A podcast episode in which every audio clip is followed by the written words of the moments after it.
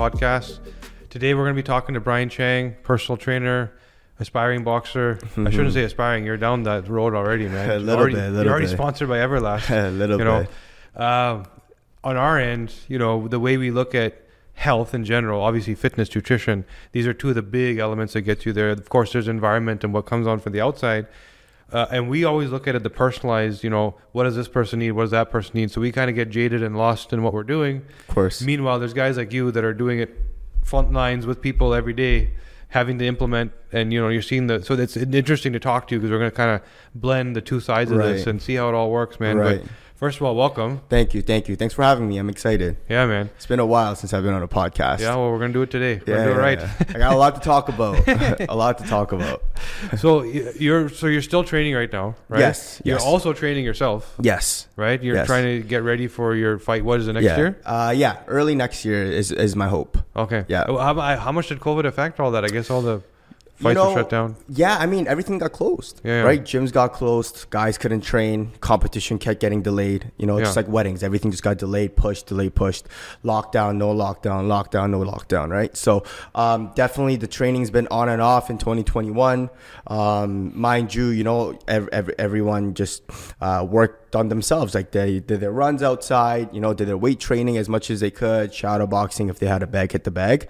Um, but now that things are looking up right now and things are really opening and boxing ontario did open up um, their competitions are back and stuff like that so 2022 it seems like there's going to be a lot of actual fights and competitions lined up so now the serious actual training committed committed training begins That's awesome. Yeah, yeah, So yeah. what what does it take to get from like I think I want to be a boxer to you have a fight booked? Um, I mean, for me personally, I boxed. You know, I started boxing and and and diving into the sport of boxing maybe five years ago. Um, long story short. I was young, stupid, um, got in a fight downtown, broke my hand, boxer's fracture, Okay. right? And kind of pissed me off because at the time I loved to lift, right? I loved Yeah. weightlifting, strength and conditioning. And my right hand being my dominant hand, I broke my right hand and I couldn't like use it anymore. I couldn't bench and do overhead presses and kettlebell swings, all these things that I love doing. Um, so uh, after it healed, after like eight to 12 weeks, I was like, hey, like I want to learn how to punch properly. I want to learn how to fight, fight properly and define myself properly so that I don't injure myself again. Right. So I decided to reach out to someone that I knew a couple years older than me. He was an amateur boxer, silver glove winner, golden glove. Um, and I worked with him together for about a year, one on one, just in his basement outside when it was nice outside and really, really fell in love with the sport. Like really fell in love with the sport. Um, had no plans of competing right? Just wanted to do it for myself, mental health, physical health. That was fun for me. I'd rather box than run, right? So, um, you know, started doing it more seriously and ended up joining an actual boxing gym in Oakville for a little bit. Um, joined another gym, kind of gym hopped, learning from different trainers with different experiences. Um, and then I even flew out to California to learn from a bunch of people over there, Montreal, um, learned from uh, uh, an incredible coach over there earlier this year when I went to Montreal. And then, you know, as you get better, as as an individual and as you learn you kind of start thinking to yourself you're like oh maybe like i want to compete right? Maybe like i want to see if i can actually use my skills that i learned over the last five years in a real time right? So then you know this year earlier this year i decided i'm like hey maybe like i do want to compete.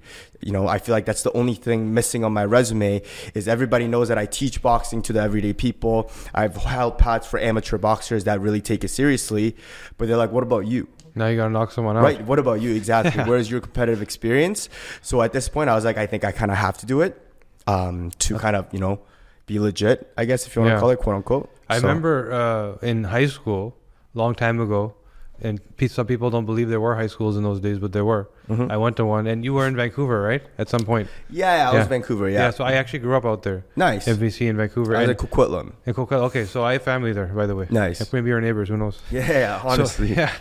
So we, I remember a friend who loved boxing, yeah. and I went with him to a gym. The, it was the most intense training. I- we literally threw up. Mhm. We vomited from the training. Mhm. It was so intense. Mhm. The, when we walked into the gym, there was some senior boxers who were professionals like Mhm. yourself, Mhm. and their warm up was me and my friend punching them in the face, Yeah. Right? Because they That's needed to, intense. yeah, they needed to get in the zone. Yeah, that's right? intense. So literally, I mean, I, we probably didn't feel like much to them because Yeah, we were like yeah. 14, 15 years old. But I remember the intensity of the training and feeling like I was killing myself. yeah, yeah, yeah. And then you do this day in and day out and day in and day out and day in and day out. How does your body handle that kind of load? it obviously the beginning you're you're you completely overtrain right i mean it depends on the gym that you go to as well. If you go to a really old school boxing gym i've heard stories even when i was when i did a podcast earlier this year at a, at a different spot.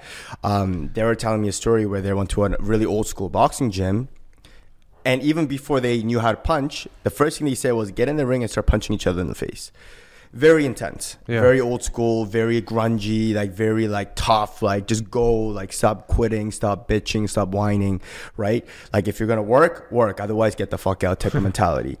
And then you got like the newer gyms right now where they're more intelligent in the way they approach their training because they don't want their you know new members beginners to completely overtrain you know be exposed to injuries right hurt themselves right? And when you overtrain what's the first thing that happens? You just get super tired right? It's the mm. first thing. You get super tired your immune system gets shot right? You don't you don't you get fatigued all the time. You're craving food all the time right?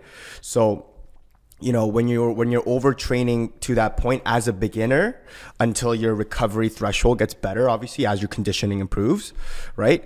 Um, you're you're not going to feel the best. You'll feel you'll feel good but you'll start to feel a lot of joint pains. Um, you know i find a lot of my clients who go too hard in the beginning they get cravings right? Because their stress hormones increase and whatnot right?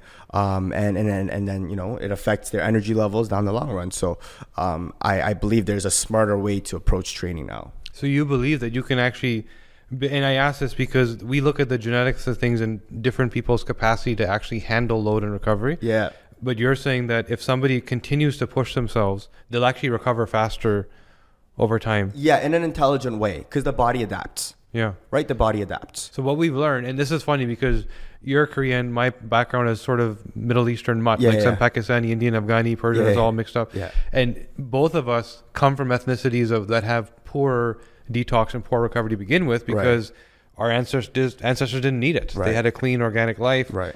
You know, and so I find that when it comes to that kind of training, there's kind of like this handicap on ethnic people where, Mm. you know, it's harder to recover. Right. So I don't know if you found that that, that you versus the other guys in the gym, did you have a tougher time? Um. In the weight room, yes. In the weight room, yes, because when we were, when I was lifting, there was a big period of my time where I was like really before boxing and stuff, right? Even during boxing, I was weightlifting a lot. Right? Right. Boxing was just a side hobby for me.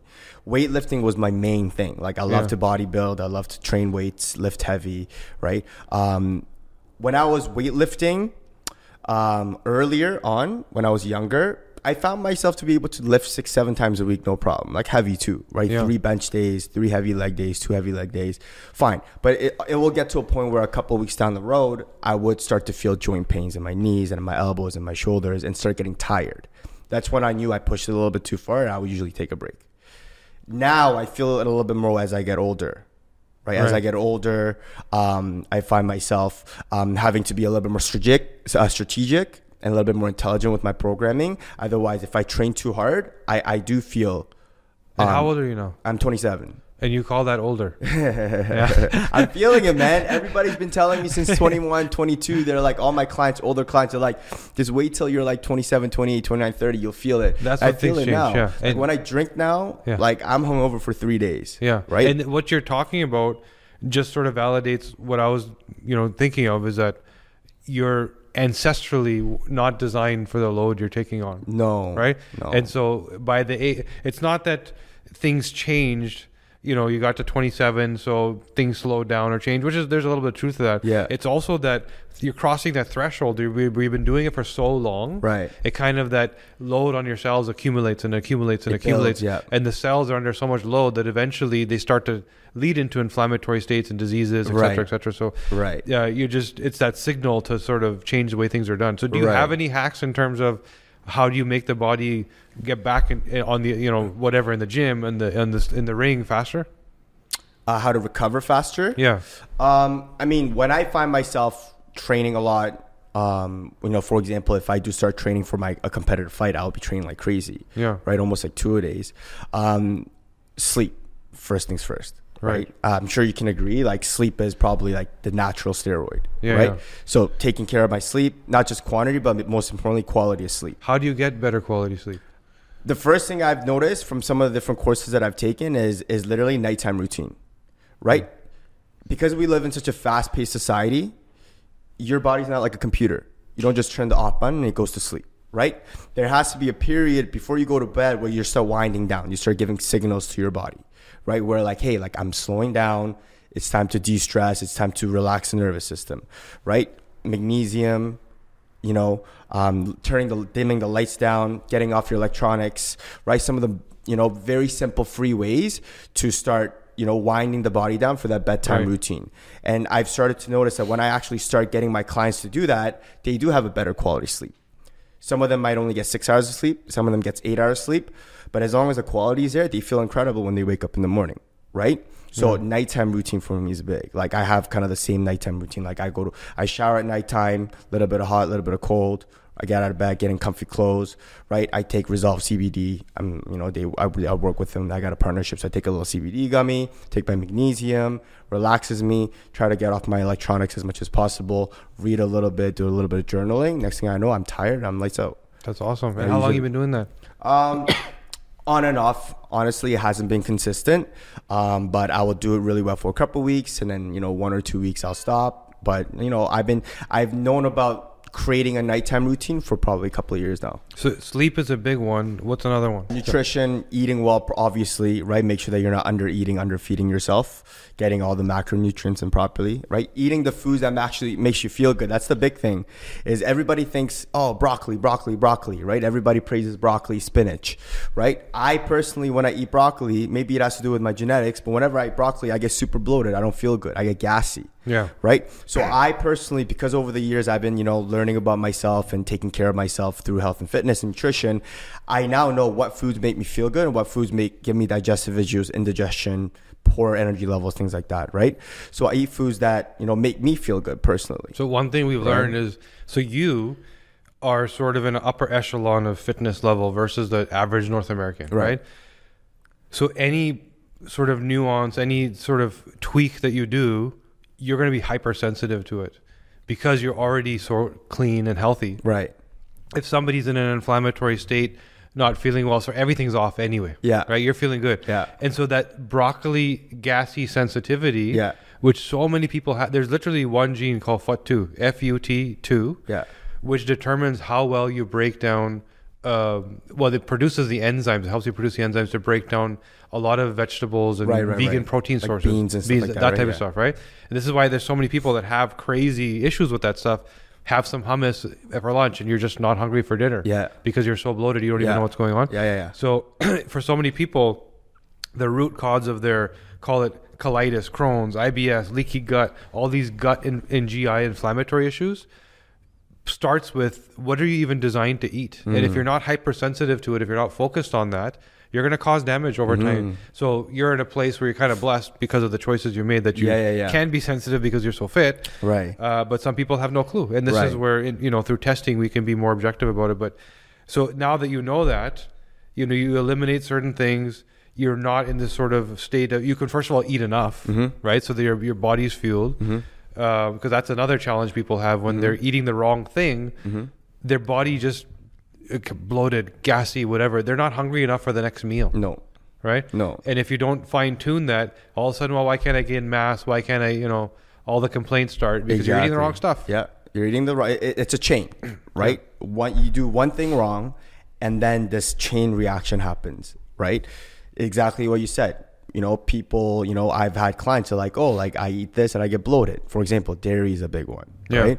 They have dairy, they get bloated. You know, whatever. They put cheese in their eggs in the morning. They're not hungry Yeah. right? They're not hungry, or they're too busy to think about hunger. Yeah. And the next thing you know, it's dinner time. They're starving now. Yeah. Right? They come home. It's six, seven, eight p.m. Drop the kids off, pick the kids up, whatever. Six, seven, eight p.m. Them starving. Yeah. They go crazy. They have cheese again, right? Yeah. Because they're like, oh, just cheese. Yeah. You know what I mean? They have cheese again for dinner with their kids, whatever. And then they're bloated. They have indigestion. They have a difficult time sleeping now. because they're uncomfortable, right? So their quality of sleep gets affected. They wake up groggy. What do they do when you wake up groggy? Coffee, right? Yeah. Chugging coffee right away in the morning. masking it. right? And masking exactly, Yeah. and then the repeated cycle, and then doing that over for the what one to five to ten to twenty years, nonstop. Look at the damage that you just did. So how do you take someone who comes to you, and obviously there's a lot of there's some people that come at different phases. I'm guessing. Yeah, but yeah, yeah. Sort of the beginner that says, okay, um, let's get started. yeah, How do you actually get them to change their habit? You can deliver the information, yeah, but w- what's that thing that makes them say, well, I actually do this now. I don't do this anymore. How do you get them to change their habits? that's the toughest part about my job is we're trying to reverse years and years of habits Yeah. and then change them right? These people people are so stuck in their own ways and their soul habits that like a lot of times it's subconscious and it's reflexes right? Like they don't even know they're doing it sometimes Yeah, yeah. right? So the first thing i think the the first thing that i always do is number one i get a list of things that i that i think are the most important things to change right? And then i start in small increments. So i don't give them 10 different things to do right away. That's overwhelming. I'll focus on one thing at a time right? So for example um, water. Right. Okay. You're not drinking enough water. Okay. The only thing we're going to work on for the next one to two weeks, three weeks is drinking more water. Right.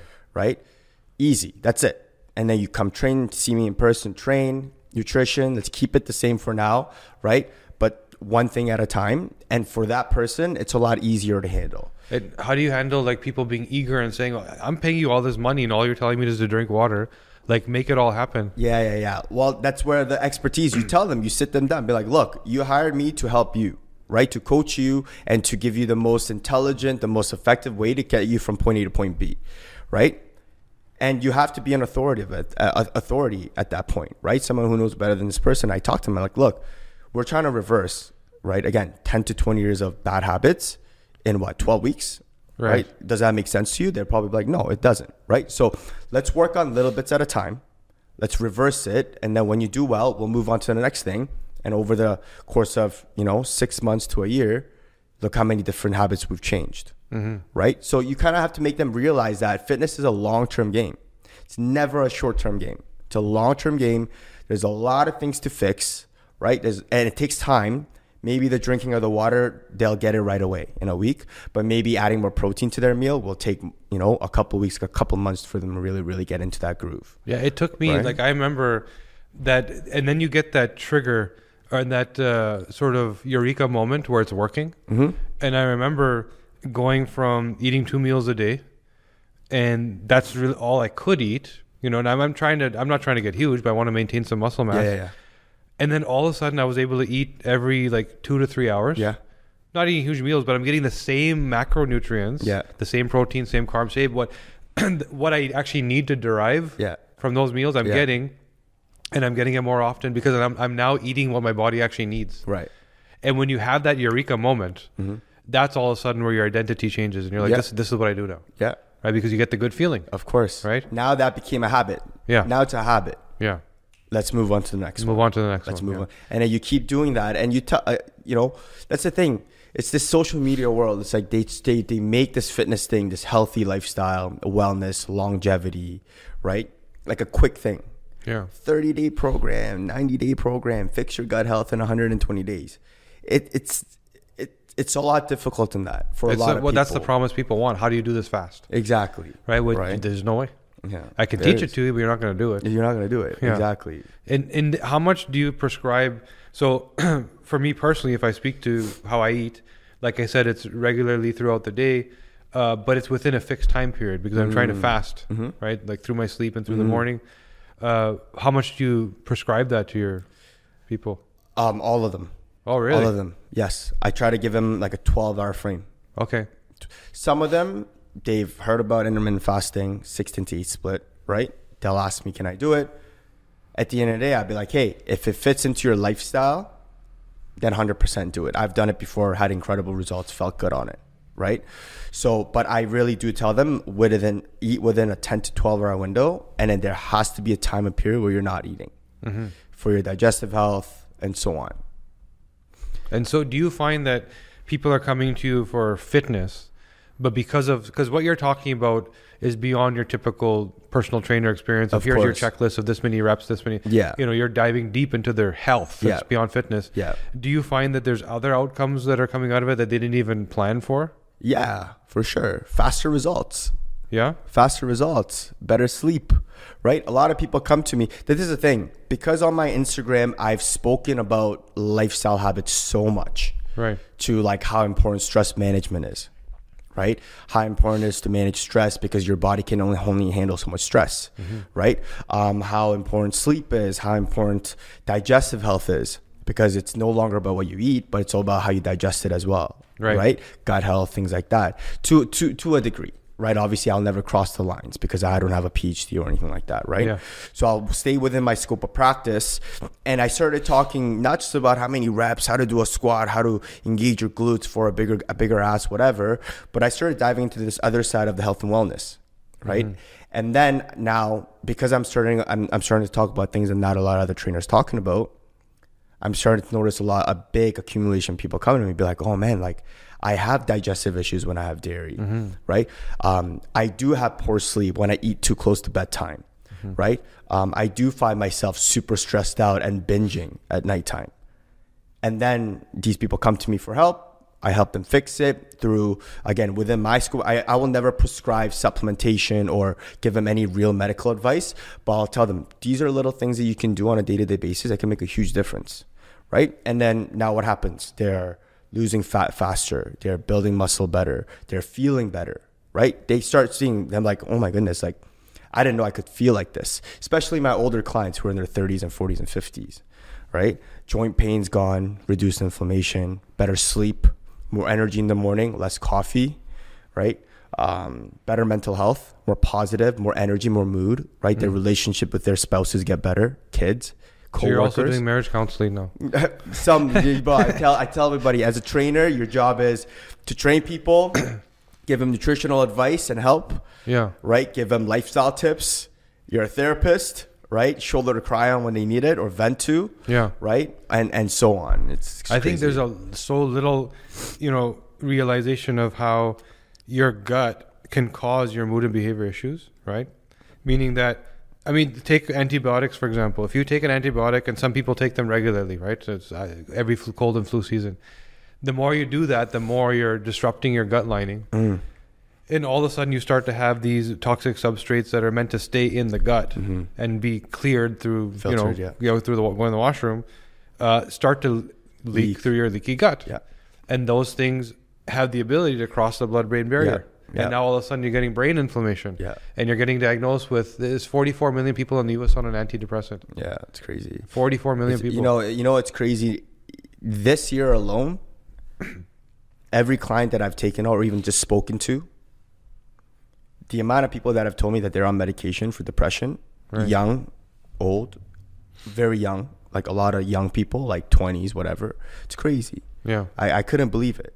Yeah. Like- like- and it's it's more now than ever before. It's more now than ever before because again, it's the it's it's it's the way we live now, Yeah. right? It's like you said, everything goes down goes back to the ancestral days, Yeah. right? How they moved they moved so much more than we did Yeah. because cars didn't exist, Yeah. Uber Eats didn't exist, right? They had a long period of fasting because they if they couldn't find food to kill or hunt or if it was wintertime, they just couldn't eat. Yeah. Right. So they're on low calories or they, they fasted, which improved, you know, autophagy, right? Cell regeneration, immune function, right? Sharper mental health. Like our ancestors are way more fit, like, like a billion times more fit than us right now as a society yeah. And I think a lot of that has to do with you know what we were what we are talking about is is how the, through the evolution of time and industries, right? And we're more technologically advanced now, which is good in some ways. Otherwise, you know, we're here right now because of technology, talking to you, right, connecting. Um, but it also made us a lot lazier, a lot more sicker as a society, and and just like what you said, I think um, poor gut health is is one of the biggest ones. I think, I mean, you talked about Uber Eats. That's something that I think about because there's so many books and talks about, you know, ancestral diet and grandma's diet and keeping it clean. And there's often the discussion is like, what? Like, what is on my plate? And this plate should look like this. So I'm getting my veggies, meats, and proteins. But they're not thinking about the sort of how in a more macro sense what does my week look like Yes. so now this uber eats phenomenon did our ancestors have thai food for lunch pasta for dinner sushi for breakfast you know like every because it's just so easy Yeah. right no they probably ate the same thing for 10 days Yeah. and then they cooked the next thing Yeah. right and then the thing was stored for the winter you probably ate some sort of grain for three months Yeah. so imagine how the gut is designed Yeah. the gut is designed to be programmed to eat that meal Right. and maybe you have one bad digestive day and then for, for the next week you're, you're the right gut microbiome is activated to break down whatever it is you're eating Mm-hmm. Yeah. forget about every day every meal now looks different Yeah. right it's just so easy like i'm craving thai food great Yeah. i'm craving what a burger great Yeah.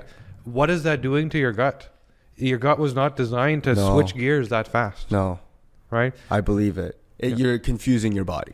yeah Your your gut is like, what is going on right now? yeah Right? Like, what is this type of food? Um, you know, and like I, the question for you is is is as an expert in this, right? Does does your body obviously we know that the human body is an adaptive machine. It adapts to every every situation, environment that we've been in, right? Does your gut adapt as well over time to all these different types of Yeah. ingredients coming into so our the system? adaptation is one of our biggest problems at the gut and why do i say that because when your gut is full of bacteria we all know that Mm-hmm. Yeah. the bacteria takes a part in breaking down those foods that you're eating if everything you eat has sugar in it Mm-hmm. even if you're not trying to eat something sweet it just has sugar as a preservative Mm-hmm. right then what what strain of bacteria is flourishing the strain that feeds off of that sugar Right. and all of a sudden that sort of strain of bacteria is you know living well being fed well Right, doing well, overpopulating, yeah. right overpopulating and what was meant to flourish in your gut is no longer flourishing because it's not being fed Right. Multiple things happen there first of all there's that imbalance in being able to now eat the foods that you need to eat Mm-hmm. that first week of your clients being told what to eat they don't feel right because they've been eating crap Mm-hmm. right and all of a sudden they aren't designed to break that stuff down with the bloating and the gassing etc Right. Right. Second thing is the the by, toxic byproduct. You know, these bacteria all have excrement, poop, Right. right? Right. So the toxic byproduct for which your body is designed to deal with, and all of a sudden you're eating what your ancestors didn't eat, and you're not able to deal with that. Right. We've we've been able to link things like fibromyalgia back to the gut. Women have, have crazy hormone or sorry pain problems that are being linked to their hormones. Okay. Yeah, they have the problem, but they're feeling it eight out of ten instead of two out of ten. Right. Because it's being exaggerated from the inflammation Causing gut. gut, havoc, Yeah. right? The, the microbiome havoc, which Yeah. it is mainly due with the excrement. Like this, Right. the wrong flora is flourishing. Right. So we've seen that. There's we did some work with um, the scientist was actually from Israel through uh, McGill University in Montreal, Right. and he specifically was dealing with just that. How is the gut causing or exaggerating the fibromyalgia response in women, and how do they then need to eat to heal it? Mm-hmm. Because there's certain concerns where why is it that this pill works so good for me, Mhm. but for this other person not that great? Because there's Mhm. so much more Mm-hmm. adding to the load, and this could be one of those things Mm-hmm. right? So, so you're doing amazing things for your customers. They should be, you know, be thanking you left and right, but they probably don't even know what you're doing for them. Been trying, man. yeah, Trying. You know, it's funny. Like I, I started taking taking an interest in gut health. I'm gonna say what's 2021, maybe like three years ago, 2017, 2018. I don't know how I came across it, but I came across it on social media. Um, and I started like, you know, I started like coming up. Gut health is important. Gut is connected to the brain. They're best friend. They talk to each other every day. And I started diving deeper into it. I started learning more yeah, and you, you know you start putting puzzle pieces together start listening to experts i mean you know dr rhonda patrick talks about it a lot there's a lot of other experts who talk about gut health and stuff like that um, even like paul quinn he had a little course out on gut health that i took uh, and everything that was a problematic for my clients seemed like it all came down to the gut gut right, right? Poor gut health, poor food quality, eating the wrong things, right? Disruption in the gut health, right? Inflammatory response, chronic, right? Like you said, goes into blood brain barrier, right? Enters the blood, uh, the brain, Yeah. creates mental issues, depression, anxiety, high levels of stress, which then goes into you know high level uh, uh, adrenal fatigue, high levels of cortisol, and then you're just seeing this clusterfuck of shit happening Yeah. in the body, right? Where Yeah. like it's so hard to come out of. A lot of other trainers be like, "Oh, like you just need to train more." Right, just train more and eat more protein and take protein shakes, right? And you'll be better, Yeah. right? Drink more water. But once you actually start looking at some research and watching some YouTube videos, you know, from like real experts, not like idiots, right? like real doctors with real PhDs and really like start listening and like taking in, you start to realize like it's it's the problem is actually a lot bigger and a lot deeper than just lack of movement and So all these So people things. are coming to you saying, "I want to get fit," and they don't even realize that you're kind of healing their whole body and system through their gut. Right, exactly. I'm I'm really trying to heal them inside out first. Yeah, And that's why sometimes it's a longer process. yeah, right? And because it's a longer process, that has lost me clients in the past Yeah. because everyone's looking for the quick fix. yeah, Right, you have Brian saying, "Dude, you have to work with me for a year, but I guarantee you, in a year from now on, you'll feel incredible. You'll look amazing." yeah, Whereas you look at all these other, you know, fitness influencers and people like that, they got, I got a 90 day program. Yeah, I'll get you shredded in 90 days. yeah, What happens? They do the 90 day program. Obviously, it's cheaper, right? More financially, you know, efficient. They um, save time. They don't need to train for a year. They do the 90 day program. They do like these HIIT circuits, which is not even true HIIT, right? These fake HIIT circuits every day, cardio, weight training, you know, super low caloric diet, 1200, 1500 caloric diet, not, and the food ingredient list is not based on what they need to eat, what it's a general ingredient list. Um, supplements, whatever, like pre-workout, before your workout, all these things. Sure, for the 90 days, my, the body might respond, right? Yeah. And you might lose some fat and look good. But show me what happens after the 90 days. yeah. Right? I think it's fitness is being represented by these types of people as like a treatment, meaning that you do it and you're done. Mm. But what you're offering people and what people need to understand going into, you know, that I want to change my life, it's you truly have to change. Fitness Mm. isn't about I'm going to do something and I've now done that, Yeah. right? Exactly. No, you have to actually shift gears and become a different person. and keep doing it. You have to keep doing it, yeah. Exactly. Yeah. Right. It's, it's, I, I've said it on my story once. If there is no destination, yeah, right? It's not 90 days, right? It's not, what's the date today? November 16th, um, January 16th, right? That's your, that's the last day you're going to do fitness. yeah, That is not it. If, if that's the way you think, good luck to you because you're going to go in circles and you're going to lose weight. 90 statistic 95% of people that lose weight gain the weight back or more within a year right. less than two years, more. Yeah. And then what happens? Your body adapts. Body makes it way harder for you to lose the same amount of weight again the second time around. Yeah, because your body actually wants to store the fat Store as a protective measure. Yeah, it wants Yeah. to keep it, right? Yeah. It's like you said, everything comes down to insertional aids. Right? It's it's Yeah. a protective mechanism, survival instinct, right? It's like, oh my god, like she lost like 30 pounds so quickly, like I hate that, it freaks me out. Yeah. Right? So your body's like, I'm gonna she gained it all back, I'm gonna make it harder for her to lose it. I'm gonna hold on to it. And people repeat the cycle for how many years? Yeah, and it comes tougher and tougher. tougher and tougher and they come see me and they're like oh i've done this program i've done this program i work with this fitness influencer i've done all these programs but i kept on gaining the weight back and then three years later they're like i need to work with you i want to do it for a year and i really want to learn how to maintain my results right and change my lifestyle i'm like well there's three years of amount of crazy damage that you just did that we have to reverse. So it might take more than a year. I don't know. Yeah. Right. It's going to take a lot of effort, a lot of time. Right. It's going to take a lot of strategies. Possible. Right? I'm not saying it's impossible, but these are the consequences of not doing it right the first time. Right. And I know that you mentioned um, that you dealt with, I guess, even based where you are in Mississauga, various ethnic populations. You you were born in Korea yourself, Yeah, yeah, I was born in Korea, What yes. time? What you were eight, nine when you left Korea? I was nine when I left Korea. nine, and then you went to Vancouver. Then Yeah. you came here. Yeah. So even yourself, you're in the same bucket. Do you find that the kind of uh, whether that's the cliches or the things you hear, that there's different outcomes for different, especially when it comes to Asian people? Um, that's a good question.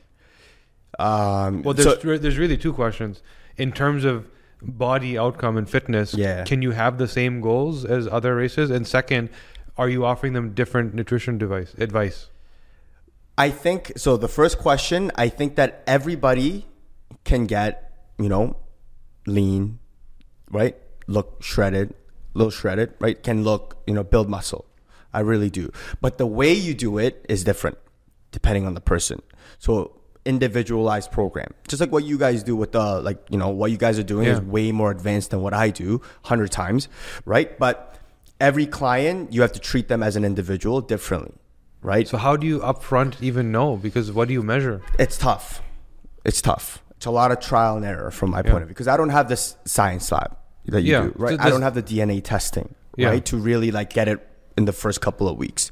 It's a lot of trial and error, right? A lot of working with, you know, making small changes first, making small changes, getting these people to go to the gym regularly, just train regular lifting, um, just making sure that they're not overtraining, right? Small little um, habit changes, um, not overdoing the body, and seeing how the body reacts. That's kind of how I do it, right? Right. I put them on a program, a base foundational healthy program, get them moving, get them eating healthy, getting their protein intake up, getting their vegetable intake up. And during the process, I get them to tell me, you know, hey, like when I ate broccoli, like, you know, it bloats me, right? Or if I eat chicken, like I don't feel good.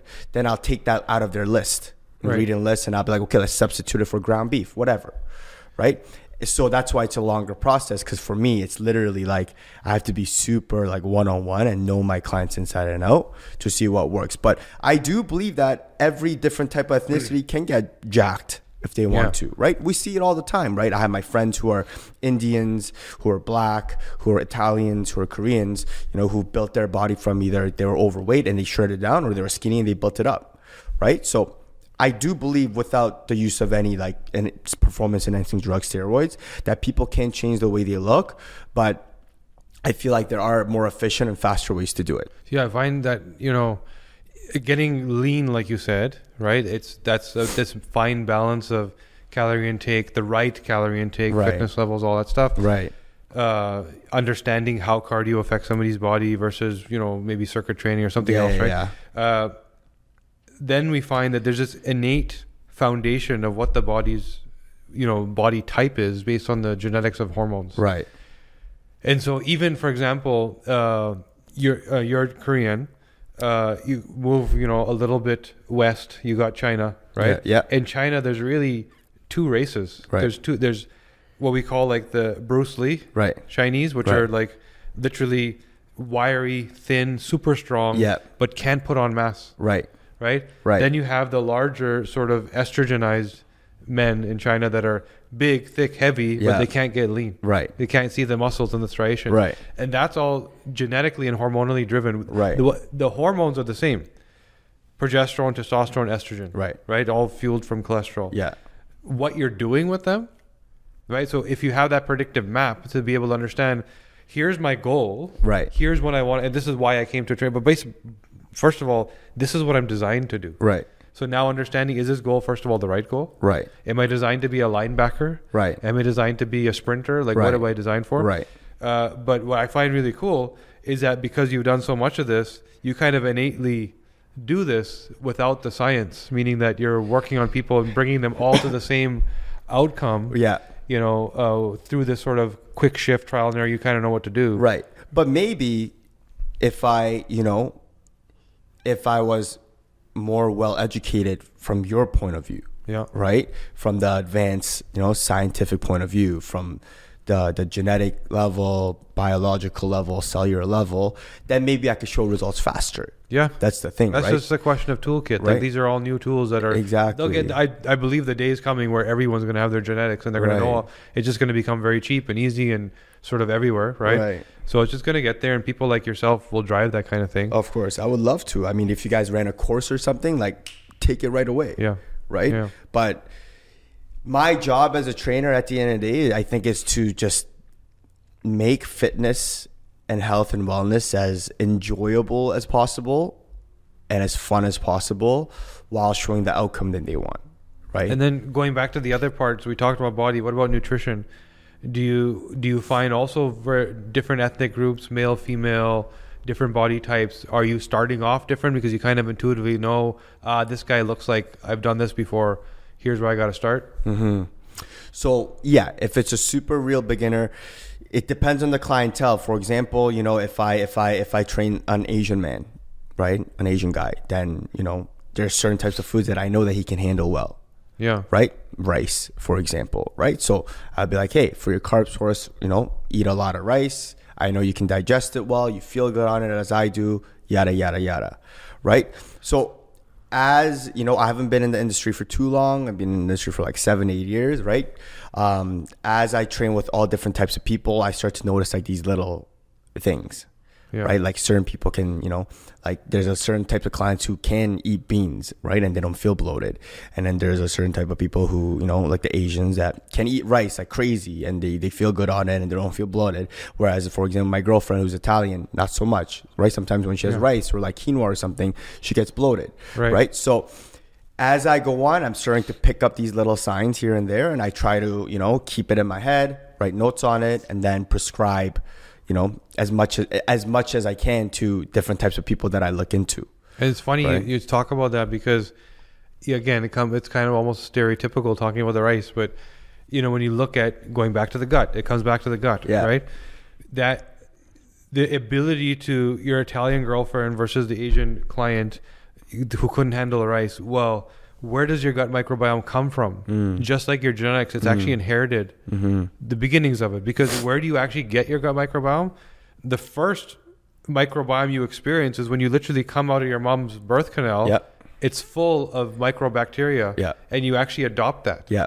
Then this is why breastfeeding is so important. When you're literally sucking yeah. on your mother's skin, yeah. you're adopting her skin uh, micro, and then the, the milk right. that came from her gut. Right. So this whole sort of inheritance right. of your mother's gut right. is what allows you to then why how how do you decide or who decides what's in your gut microbiome right it's passed on from your mother because right. of that interaction right the birth canal the milk you right. know all that hug, hugging and cuddling right the microbiome of the skin right it all gets passed on right right but does it not does it not correct me if i'm wrong but does it not alter over time as you grow with your environment that you're yeah. in, how you were raised. It's if it's, you move. There's nature and there's nurture. The nurture part is what load are you putting on it? Mm. Again, mm. If you have your mother's Korean microbiome, right, which you were still there right. up until the age of nine, so right. very sort of culturally ancestrally rooted. Yeah, yeah. Right. She she didn't come here very, yeah. before you were born. Yeah. Then all of a sudden, move fast forward to Vancouver where there's a little bit of McDonald's and there's a little bit of you know yeah grease fat yeah. so all of a sudden yeah you're going to alter the course we talked about the sugar yeah. and how that will make the wrong flora right. flourish right all of a sudden you're feeding the wrong stuff right, right. so um so yeah there's there's what you got the cards you've been dealt and then there's the, the load you put same as your genetics right you know right. you have genetic capacity i'm wired to be a sprinter right but i eat estrogen dominant foods right and I take birth control pill as a woman, so I have even more estrogen. Right. So maybe I'm going to get a little bit bigger than a sprinter. Right. Right. Right. It's the right. load that you put on both your gut right. and your DNA. Right. That the, I think uh, in genetically, it's a little bit better understood. Yeah. Gut microbiome, the science is just starting. Yeah, it is. It is. Yeah, it is. and there's a lot to sequence. You have more DNA of your gut's bacteria, foreign DNA, than yeah. your own DNA in your yeah, body. Yeah, yeah, I read that somewhere right? too. Yeah. So there's a lot to discover there. Yeah. They're starting. We're not quite there yet. We're learning. There's a lot to learn. I heard. Yeah. It's just starting, like you said. Yeah. You know, people think gut health has been around for a long time, but I think you know, you've been touched like one percent of the gut, 10% of the gut. You yeah. know, there's so much to go into, which is what I'm excited about, right? As someone who actually enjoys learning about this thing, right, on my own spare time, right, and listening to podcasts from episodes and experts and really like learning about the, the deep rooted science of yeah. genetics to gut health to hormonal profiles to whatnot.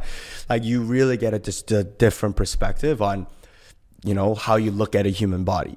Right from a physiological cellular point of view, yeah. Right, so that's something that I'm looking forward to, you know, to continue to do as as the years go on. Um, but question for you, yeah, um, uh, your thoughts on probiotics and prebiotics. Yeah. Bullshit. No, I think that uh, the the challenge is matching strains, mm. right? And it's it's difficult. So this is why people go through three, four. It's trial and error right now. If you find something that hits, it's amazing, right? And there's no zero benefit for something that doesn't hit. It's going to give you some benefit. Right. It's just not maybe the what you thought you're going to get as, in terms of an outcome. Like if you go on antibiotics, yes, you need probiotics to clean your gut and heal Right. after the damage is Regularly. caused.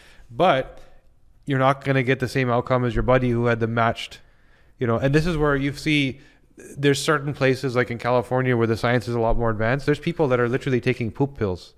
I've right? heard. Yeah, the Feces pills. Yeah, Yeah. feces because they know they can match through family or through diet or whatever. Yeah. Yeah. Yeah. You know, um, so the thinking is good. It's until we've mapped the gut the way we map DNA, it's not precise, It's not precise. right? So it's good. It's better than not doing it. Right. But there's some people that take probi- probiotics and have a horrible time because they just took the wrong strain. Right.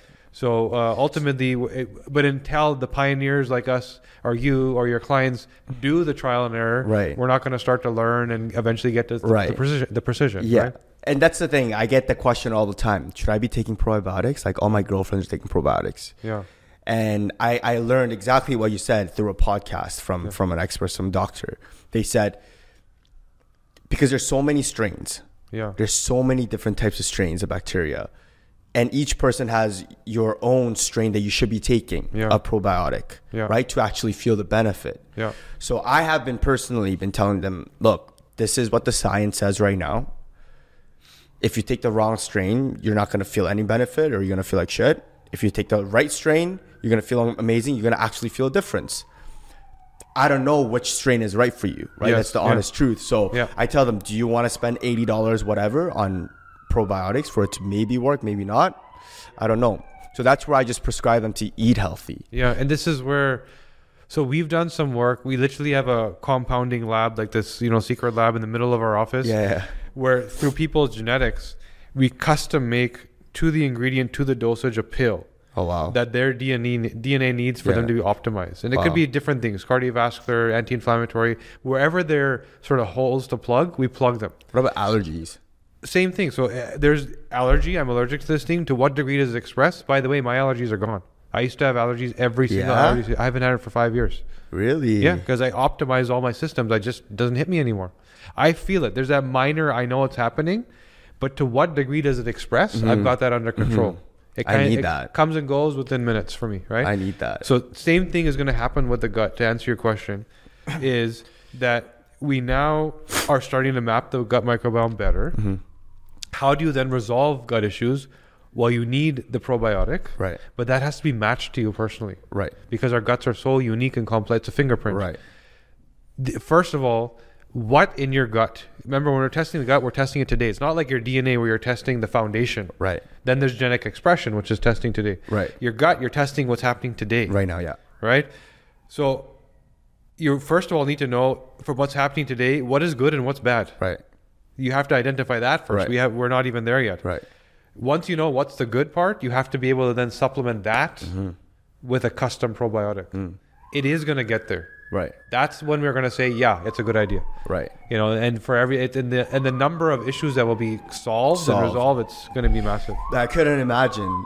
That's gonna be life changing. I think. Yeah, yeah, it's You going to know? be incredible. It's So- gonna be expensive. So we, it's well to get there is expensive, Yeah. but once it's there, it's probiotic. It's not crazy unless somebody wraps some patents and FDA That's filings amazing. around. it. That's amazing. Yeah, but we do think that the two halves of personalization are DNA to understand your wiring.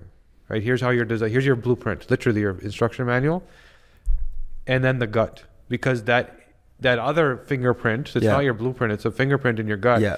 If you if we truly decode that, you have the two halves of personalization and prevention. Yeah. Chronic disease shouldn't exist. It shouldn't exist. No. Longevity. Longevity as a whole, it should be an option for everybody at that Yeah. point. That's amazing. Right. So how do you guys tell? So how do you guys dive into that stuff? Like, I'm per, I'm interested in learning about this myself. Yeah, yeah. learning about can, my own genetic profile. we could spend another two hours just on that. yeah, yeah. that's so, So, interesting to yeah, me. yeah. The te- it's, what we've learned is that uh, there's no end to the learning, meaning that you have 22,000 genes in your body. Each are thousands and thousands of line of code, right? You have trillions of cells, 1000000000000s Mhm, trillions. right? Each cell is simu- simultaneously communicating to every other cell in your body. Mm-hmm. So the complex nature of biochemistry, and for us to think that we've got to an end, just like you said with fitness, there's no finish line. It's the same thing with understanding our bodies. I don't understand from the little that I've seen how we're going to truly unpack this. Yeah. You know, and that's what's exciting is every year that goes by, we're going to learn more and more and more and more, optimize better and better and better and better and mm. better. So all I can say is look forward to the future, man, mm. because there's cool stuff coming, mm. really cool stuff. Mm-hmm. So tell us before we end here, give us like three things people should do, whether you're training, or not training. The three big things that you talked about sleep already, Yeah. right? Tell us two more things that are like do this today. Walk. Yeah. Yeah, move your body, right? I'm a big believer that um, just like your ancestral days, move as if cars didn't exist, right? Yeah. I think that our bodies were designed to move, Yeah. muscles, joints, bones, everything, and I think that our, you know, cells, organs, uh, nervous system, hormones, I think everything just responds better when you're a moving human being Right. instead of sitting, yeah. stagnant. And you right? got to design your environment to force you to walk. Exactly. Right. So standing desk. Yeah. It's a big one that I get my clients to do. Tell me right away, I feel better. Yeah. Right? Obviously, if your legs get tired, like sit down, right? Yeah. Stand more, right? Walk up the stairs at the grocery store at the mall instead of taking the elevator. Yeah. Um, park further away, Yeah. right? So instead of going right to the spot, park further away. Walk to get food, coffee, groceries when you can. Unless it's like a lot of stuff, then obviously be smart about it Yeah. right? Um, you know, instead of sitting down and watching Netflix, suggest going for a walk with your friends or family Right. or boyfriend, girlfriend, whatever, right? So I'm starting to notice like how important walking is, getting your non-exercise activity thermogenesis up for transfer weight loss, fat loss, yes, but for just optimal health, energy levels, right? Lower stress levels, right? Tapping into your parasympathetic nervous system, especially in nature, right? So walking in trails and around woods and stuff like that. In the summertime, same thing. Right. Walking as much as water. I think that's something that everyone can benefit from. It's free, Yeah. right? It's free, so you don't have to worry about paying a dollar. It's good for you, and it's it's. I think it's guaranteed results. So then tell us last one. Um, the last advice that I have for people is, you know, look at it long term, right? Always put your marathon shoes on, not your sprint shoes, right? Yeah. And find ways to make it fun. Yeah. I really think fun is, you know, an important part about fitness, right? If fitness and health and wellness should feel like a lifestyle, right? Yeah. Not a chore, Right. Yeah. right? It shouldn't feel like a kid doing like math homework they just want got to to do. incorporate it into everything you're doing. Exactly. Incorporate it into everything that you're doing. Find a good group of people to do it with what's fun. Yeah. Find your, you know, training style that excites you rather than makes you, you know, demoralizes you and makes you go like, oh, fuck, I have to work out. Yeah. Right? I think the fun aspect is going to help people be more consistent and consistency will help you. That's been a big one for me. I'm I'm literally hooked. I don't feel right when I don't do it anymore because I've created a routine through some trial and error. Yeah. Because you have to figure out what you like. Yeah. Where I just need it now. Yeah. Right. And it's a part of the day where, uh, you know, it, it's literally my entertainment. Yeah. Right for the day. So. Yeah. Anyways, Brian, this was awesome, man. Yeah. The- Thank you so much. yeah, it was great that you were able to come and share all this stuff and give people a different perspective on what fitness really means, you know, and how it can heal more than just muscle growth and fat loss. There's so much more to it. But thanks again, man, for coming. Thanks for having awesome. me. I learned a lot. Thank you.